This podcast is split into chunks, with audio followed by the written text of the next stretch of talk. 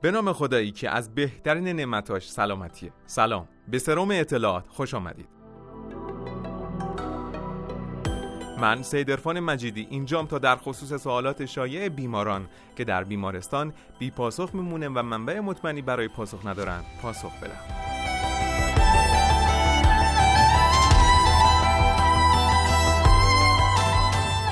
مطالب ارائه شده بر اساس آخرین منابع پزشکی روز دنیاست که لینک اونها در توضیحات اپیزود خدمت شما ارائه خواهد شد. شایان ذکره که مطالب ارائه شده اویدنس بیس بوده و شنیدن این پادکست برای دانشجویان پزشکی شبیه نوروبیون خواهد وقتی که تصمیم به تولید این برنامه گرفتیم بحث آلودگی هوا داغ بود و یک هفته تهران برای آلودگی هوا تعطیل شد. البته باقی شهرهای کشور هم کمی از تهران نداشت. به شکلی که پایگاه IQAir سوئیس گفته که چهار شهر اندیمشک، مشهد، اصفهان و در آخر تهران آلوده ترین شهرهای ایران هستند. فکر کنین اندیمشک آلوده تر از تهران بوده. البته این گزارش چهار شهر با پاکترین آب و هوا را هم معرفی کرده که از اونها شامل تبریز، سنندج و نهاوند رو می‌تونیم نام ببریم. خوش به حال تمام اهالی این شهرها. خب بریم برای اپیزود دهم سروم اطلاعات که ببینیم به صورت مختصر آلودگی هوا چیه برای سلامت چه کارهایی می‌تونیم براش انجام بدیم و چه خطراتی برای ما داره و خیلی چیزای دیگه. با ما همراه باشید. برای شاد بودن باید سالم بود.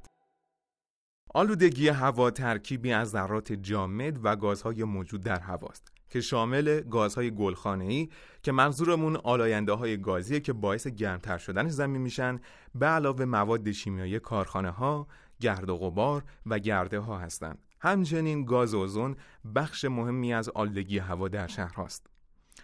برخی از آلاینده های هوا به صورت مستقیم برای سیستم قلبی و عروقی ریوی سمی هستند. حالا بیشتر در خصوص این آلاینده ها صحبت خواهیم کرد.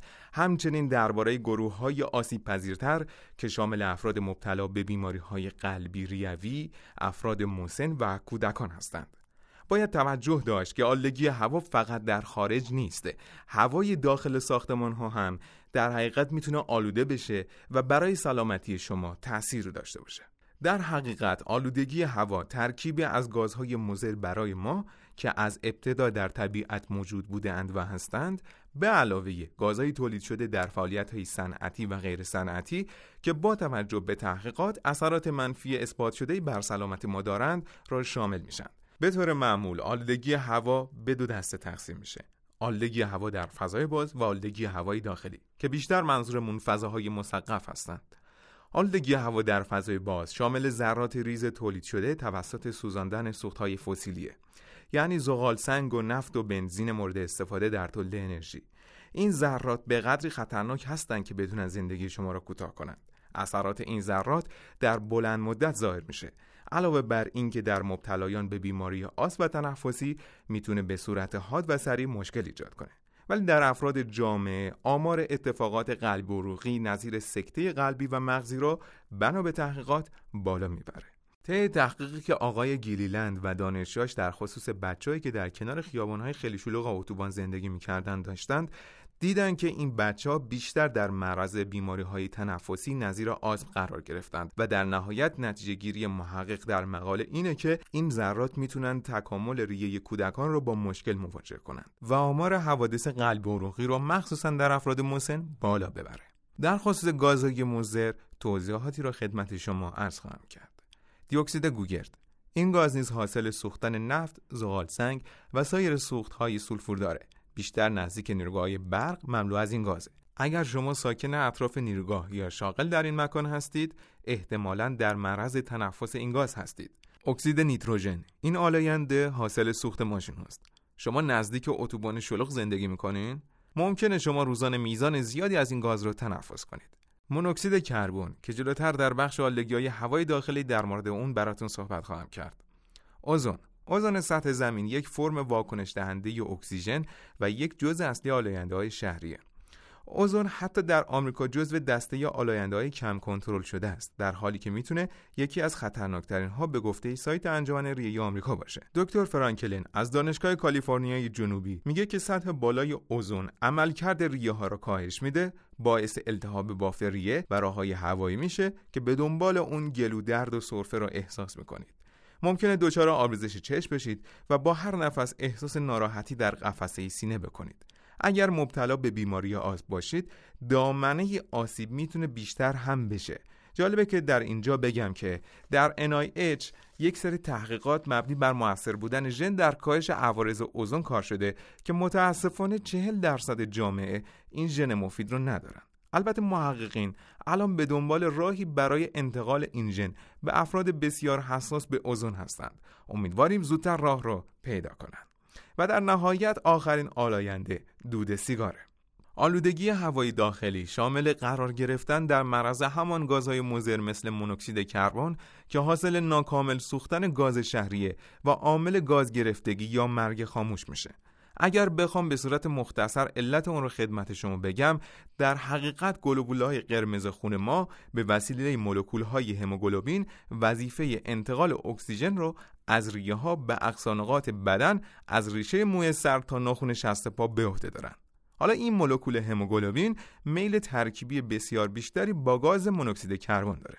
به همین خاطر وقتی در محیط این گاز باشه اکسیژن هم باشه ترجیح میده با گاز مونوکسید کربن ترکیب بشه. ولی این گاز به درد سلولا نمی‌خوره و در نتیجه باعث مرگ میشه. بگذاریم. از سایر گازهای مضر دیگه رادون میشه نام برد که به گاز زیرزمین هم معروفه. چون اونجا بیشتر هست و بویی که در زیر زمین میاد بخشش برای همین گازه و گازهای دیگه. همچنین سایر آلاینده های هوایی داخل خونه عبارتند از مواد شیمیایی نظیر گاز جوهر نمک مصالح ساختمانی نظیر آزبست فرمالدهید سرب که حتی در کتاب نلسون بخشی از مسمومیت به سرب رو حاصل تنفس در اتاقهایی که دیواراشون رو با رنگ سربی رنگ زدن عنوان کرده. آلرژن های داخلی مثل گرد حاصل از فضولات سوسک و بعضا حضور موش دود تنباکو، کپک و گرده های موجود در فضا. البته به این نکته توجه دارید که چون آلودگی هوا سیال در هواست اگر در مناطق آلوده شهر باشید خواهی نخواهی آلودگی محیط باز محیط زندگی شما را تحت تاثیر قرار خواهد داد. الان موقع پاسخ به این سوال هست که چه عوارض سلامتی مرتبط با آلودگی هواست؟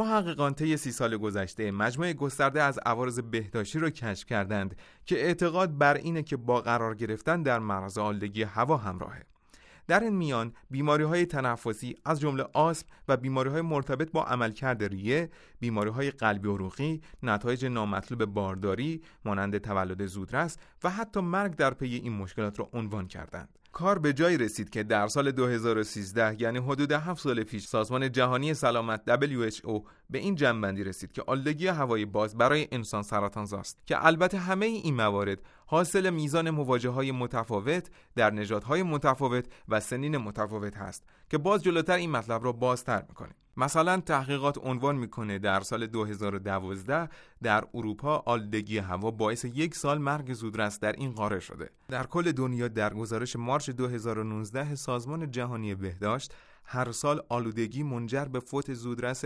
8.8 میلیون نفر در دنیا میشه که بدترین وضعیت رو کشور هند و پایتختش دهلی نو داره و استان تهران 23 ومین پایتخت آلودگی جهانه. که با سه شهر ایران همونطور که گفتیم میزان آلودگیشون از تهران بیشتره. در خصوص سرطان ریه بیشترین داده ها مربوط به ذرات ریزی به نام پی ام دو که با نشست در ریه منجر به سرطان ریه میشن. البته این تنها آرزه این ذرات نیست. پیش بینی میشه 50 هزار تولد زودرس در سال 2010 در آمریکا به علت تنفس این ذرات در مادران باردار بوده. همچنین میزان حوادث قلبی عروقی را افزایش میده. در جایی که برای گرم کردن از سوختن چوب استفاده میشه بیشتر در معرض این ذرات قرار می‌گیرن. همچنین تحقیقات دانشگاه پزشکی ریچستر نشون میده که آلودگی هوا می‌تونه روی سیستم عصبی ما تاثیراتی نظیر اوتیسم اسکیزوفرنی بذاره و روی حافظه کوتاه مدت توانایی یادگیری و میزان فعال بودن و توانایی فکری در تحقیق تاثیر بذاره. که به علت زیاد بودن اطلاعات تخصصی من فقط به ذکر منبع و اسم بیماری ها اکتفا می‌کنم. AQI یا Air Quality Index معیار کیفیت هواست که از 0 تا 500 می‌تونه درجه بگیره. هرچه این درجه کمتر باشه میزان آلودگی هوا و سطح هشدار پایین تر بوده و هوای پاکتری خواهیم داشت. مثلا در AQI 0 تا 50 ما هوای پاک رو تجربه می‌کنیم که هیچ خطری نداره و در درجه 100 عدد استاندارد برای وضعیت کیفی هواست که توسط سازمان جهانی محیط زیست تعیین شده. حالا هرچی از این میزان بیشتر فاصله می‌گیریم خطرات و آلودگی بیشتر میشه و در چهار تقسیم بندی این موضوع رو جمع بندی می‌کنم. صفر تا 50 که هوای پاک گفته میشه و برای هیچ گروهی خطر محسوب نمیشه. 50 تا 100 که باز برای اکثر افراد مشکل ایجاد نمی‌کنه. فقط دسته محدودی که به اوزون حساسیت دارن ممکنه علایم تنفسی پیدا کنن. 100 تا 150 برای گروه های پرخطر می‌تونه آسیبزا باشه که افراد مبتلا به بیماری های ریه افراد مسن و کودکان در معرض خطر بیشتری در برابر گاز اوزون هستند. در حالی که افراد مبتلا به بیماری های قلبی ریه افراد مسنتر و کودکان در معرض خطر بیشتری از حضور ذرات در هوا که حاصل سوختهای فسیلی هستند می باشند. از 150 تا 300 می‌تونه برای همه افراد جامعه خطرساز باشه و برای گروه های پرخطر ذکر شده جدیتر خواهد بود. و بیشتر از 300 محدوده خطرناک اورژانسی برای تمام گروه هاست که می‌تونه باعث ایجاد علایم تنفسی نظیر تنگی نفس، سرفه، ضعف و بیحالی و در بلند مدت عوارض شدیدی نظیر سرطان بشه. حالا که با طیف سطح کیفی آلودگی هوا آشنا شدیم چه شکلی خودمون رو در برابر اون مقاوم کنیم انجمن ریه آمریکا تشویق می‌کنه همه ما برای مبارزه با آسیب آلودگی هوا دست به کار بشیم و برای اون ده راهکار ساده رو پیش روی ما قرار میده که بتونیم خودمون را در برابر اون محافظت کنیم. اولین راهکار اینه که پیگیر وضعیت آب و هوا باشیم. شما می‌تونید از طریق سایت های معتبر در این حوزه مطلع بشید همچنین هشدارهای رادیویی محلی نسبت به آلودگی هوا را جدی بگیرین و کارهای غیر ضروری رو بدون رو درباسی بذارید برای بعدن دومین راهکار در صورت اطلاع از آلودگی هوا از ورزش در فضای باز امتناع کنید به جاش یا توی خونه تمرین کنی یا توی باشگاه. البته فرض ما اینه که ورزش برای شما یه کار ضروری محسوب میشه. جالبه که این سایت در مورد بچه ها گفته که تایم بازی در بیرون از خونه رو محدود کنین. نگفته بچه ها رو از این کار محروم کنین. برای خود من این موضوع جالب بود. توصیه سوم باز مربوط به ورزشه که میگه حتی در زمانی که سطح هوا سبز یا دارای سطح کیفی 0 تا 50 هست باز از ورزش در کنار اتوبان‌های پرترافیک پرهیز کنید.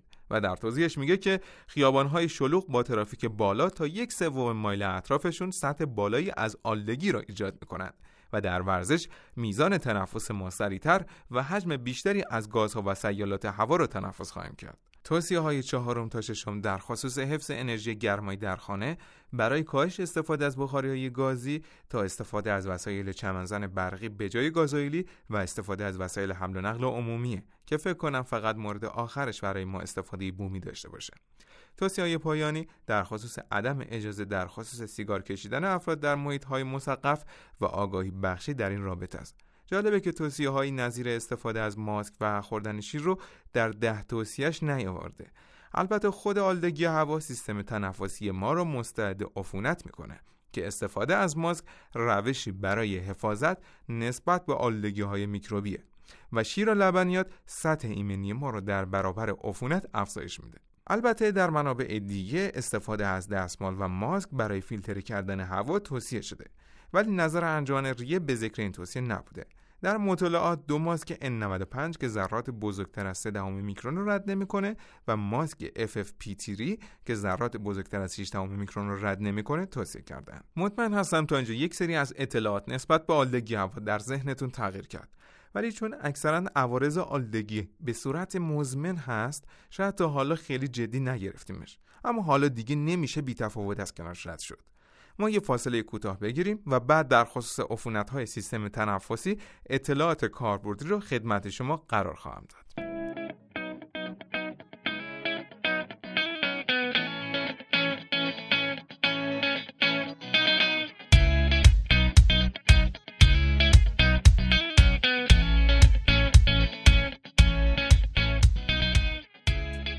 ما در پادکست سرم اطلاعات سعیمون بر آگاهی بخشی نسبت به سوالاتی است که پاسخ علمی به اونها کمک در زندگی فردی شنونده می‌کنه. طبعا مسئول تولید مدیا هزینه داره و ما این موضوع را می‌دونستیم و تا جایی که توان داشته باشیم سعی می‌کنیم پادکست را با کیفیت ادامه بدیم اگر دوست داشتید در این مسیر حامی ما باشید لطفا به صفحه حامی باش که لینکش در توضیحات اپیزود هست مراجعه کنید و حامی ما در این مسیر باشید. همچنین شما می‌تونید با استفاده از پوستر حامی مجازی ما که در قسمت حمایت سایت بارگذاری شده با اطلاع برنامه ما به دوستانتون در ارزش این کار شریک بشید. و با توجه به اینکه باید ارزش کارهای خوب رو پاس داشت خواستم پادکست Future Medicine را خدمت دوستای خوب خودم که دانشجوی پزشکی هستند معرفی کنم. مطمئنم دیدن پزشکی از این زاویه بسیار نو خواهد بود. به امید موفقیت تیم Future Medicine. بحث مربوط به عفونت های سیستم تنفسی بحث بسیار مفصلیه که در بعضی از رشته ها نظیر فوق تخصص ریه چه در طب داخلی و چه در طب کودکان صدها صفحه در مورد اون صحبت شده. ولی ما اگر بخوایم به صورت مختصر اطلاعاتی از هر کدوم خدمت شما ارائه کنیم بهتر از شایدتنی صحبت کنیم که همون سرماخوردگی خودمونه که یک برنامه کامل و مفصل به اون پرداختیم و می‌دونیم که یک بیماری ویروسیه که یک دوره بیماری داره و با درمانهای خانگی و داروها علایم را کاهش میدیم و ایمنی بدن رو تقویت می‌کنیم که دوره بیماری سپری بشه. بعد از اون بحث داغ روزهای گذشته ویروس آنفولانزا است که منجر به بیماری شدیدی میشه که فرد را از فعالیت روزانه کاملا ناتوان می‌کنه و از علائم شایش ضعفه. به شکلی که حتی روی پای خودشون نمی‌تونن بیستن و همچنین دچار اسهال و از دست دادن مایات و تب و سرفه و علائم سرماخوردگی نظیر سوزش گلو و آبریزش بینی میشن و درگیری های گره لنفاوی رو دارن. و در خانمای باردار و اطفال می‌تونه بسیار درد سرساز باشه. و هنگامی که میزان علائم شدید شد حتما به پزشک مراجعه کنید و پزشک با معاینه ریه گلو و شرحال به تشخیص بیماری شما خواهد رسید. بیماری بعدی خروسک یا کروپه که در سن 6 ماه تا دو سال شایعه و ویژگی اصلیشون نوع سرف است که شبیه پارس سگ علایم در شب شدیدتر خواهد شد و زمانی که بیمار که اکثرا اطفال هستند دچار تنگی نفس بشن حالت اورژانسی پیدا می‌کنه. پس از این نکته غافل نشید و به پزشک مراجعه کنید. بیماری بعدی عفونت باکتریال دستگاه تنفسی یا نمونیه که سرفه های خلطدار یکی از علایم این بیماریه که به همراه بدن درد، احساس درد در سینه و سایر علایم سرماخوردگی از عفونت های شایع سیستم تنفسیه که برای افتراق نوع عفونت باید سمع ریه و در مواردی تصویر رادیولوژی گرفته بشه و درمان آنتیبیوتیک آن شروع بشه. بیماری عفونی دستگاه تنفسی از حیث علایم شاید شبیه به هم باشند ولی در تشخیص بسیار مهمه که از هم افتراق بدیم. به عنوان مثال تابلوی بالینی سینوزیت با سرماخوردگی شبیه به همه اما در روز سوم با مصرف دارو در سینوزیت ما تشدید علایم رو می‌بینیم تب افزایش پیدا می‌کنه و ترشحات حلقی زیاد میشه حالا شما این تشخیص را کنار سایر تشخیص باکتریال نظیر تراکایید و اپیگلوتید قرار بدید که هر سه درمان آنتیبیوتیک دارن ولی برنامه درمانیشون جدا از هم دیگه است. این مثال را به این منظور زدم که خود درمانی را برای بیماری عفونی تنفس فوقانی کنار بذاریم و با مراجعه به پزشک درمان مطلوب بیماری خودمون رو بگیریم. که در کوتاهترین مدت درمان کامل رو بازیابیم. الهی همیشه بیماری ازتون دور باشه و دلتون شاد. برای شاد بودن باید سالم خدا نگهدار.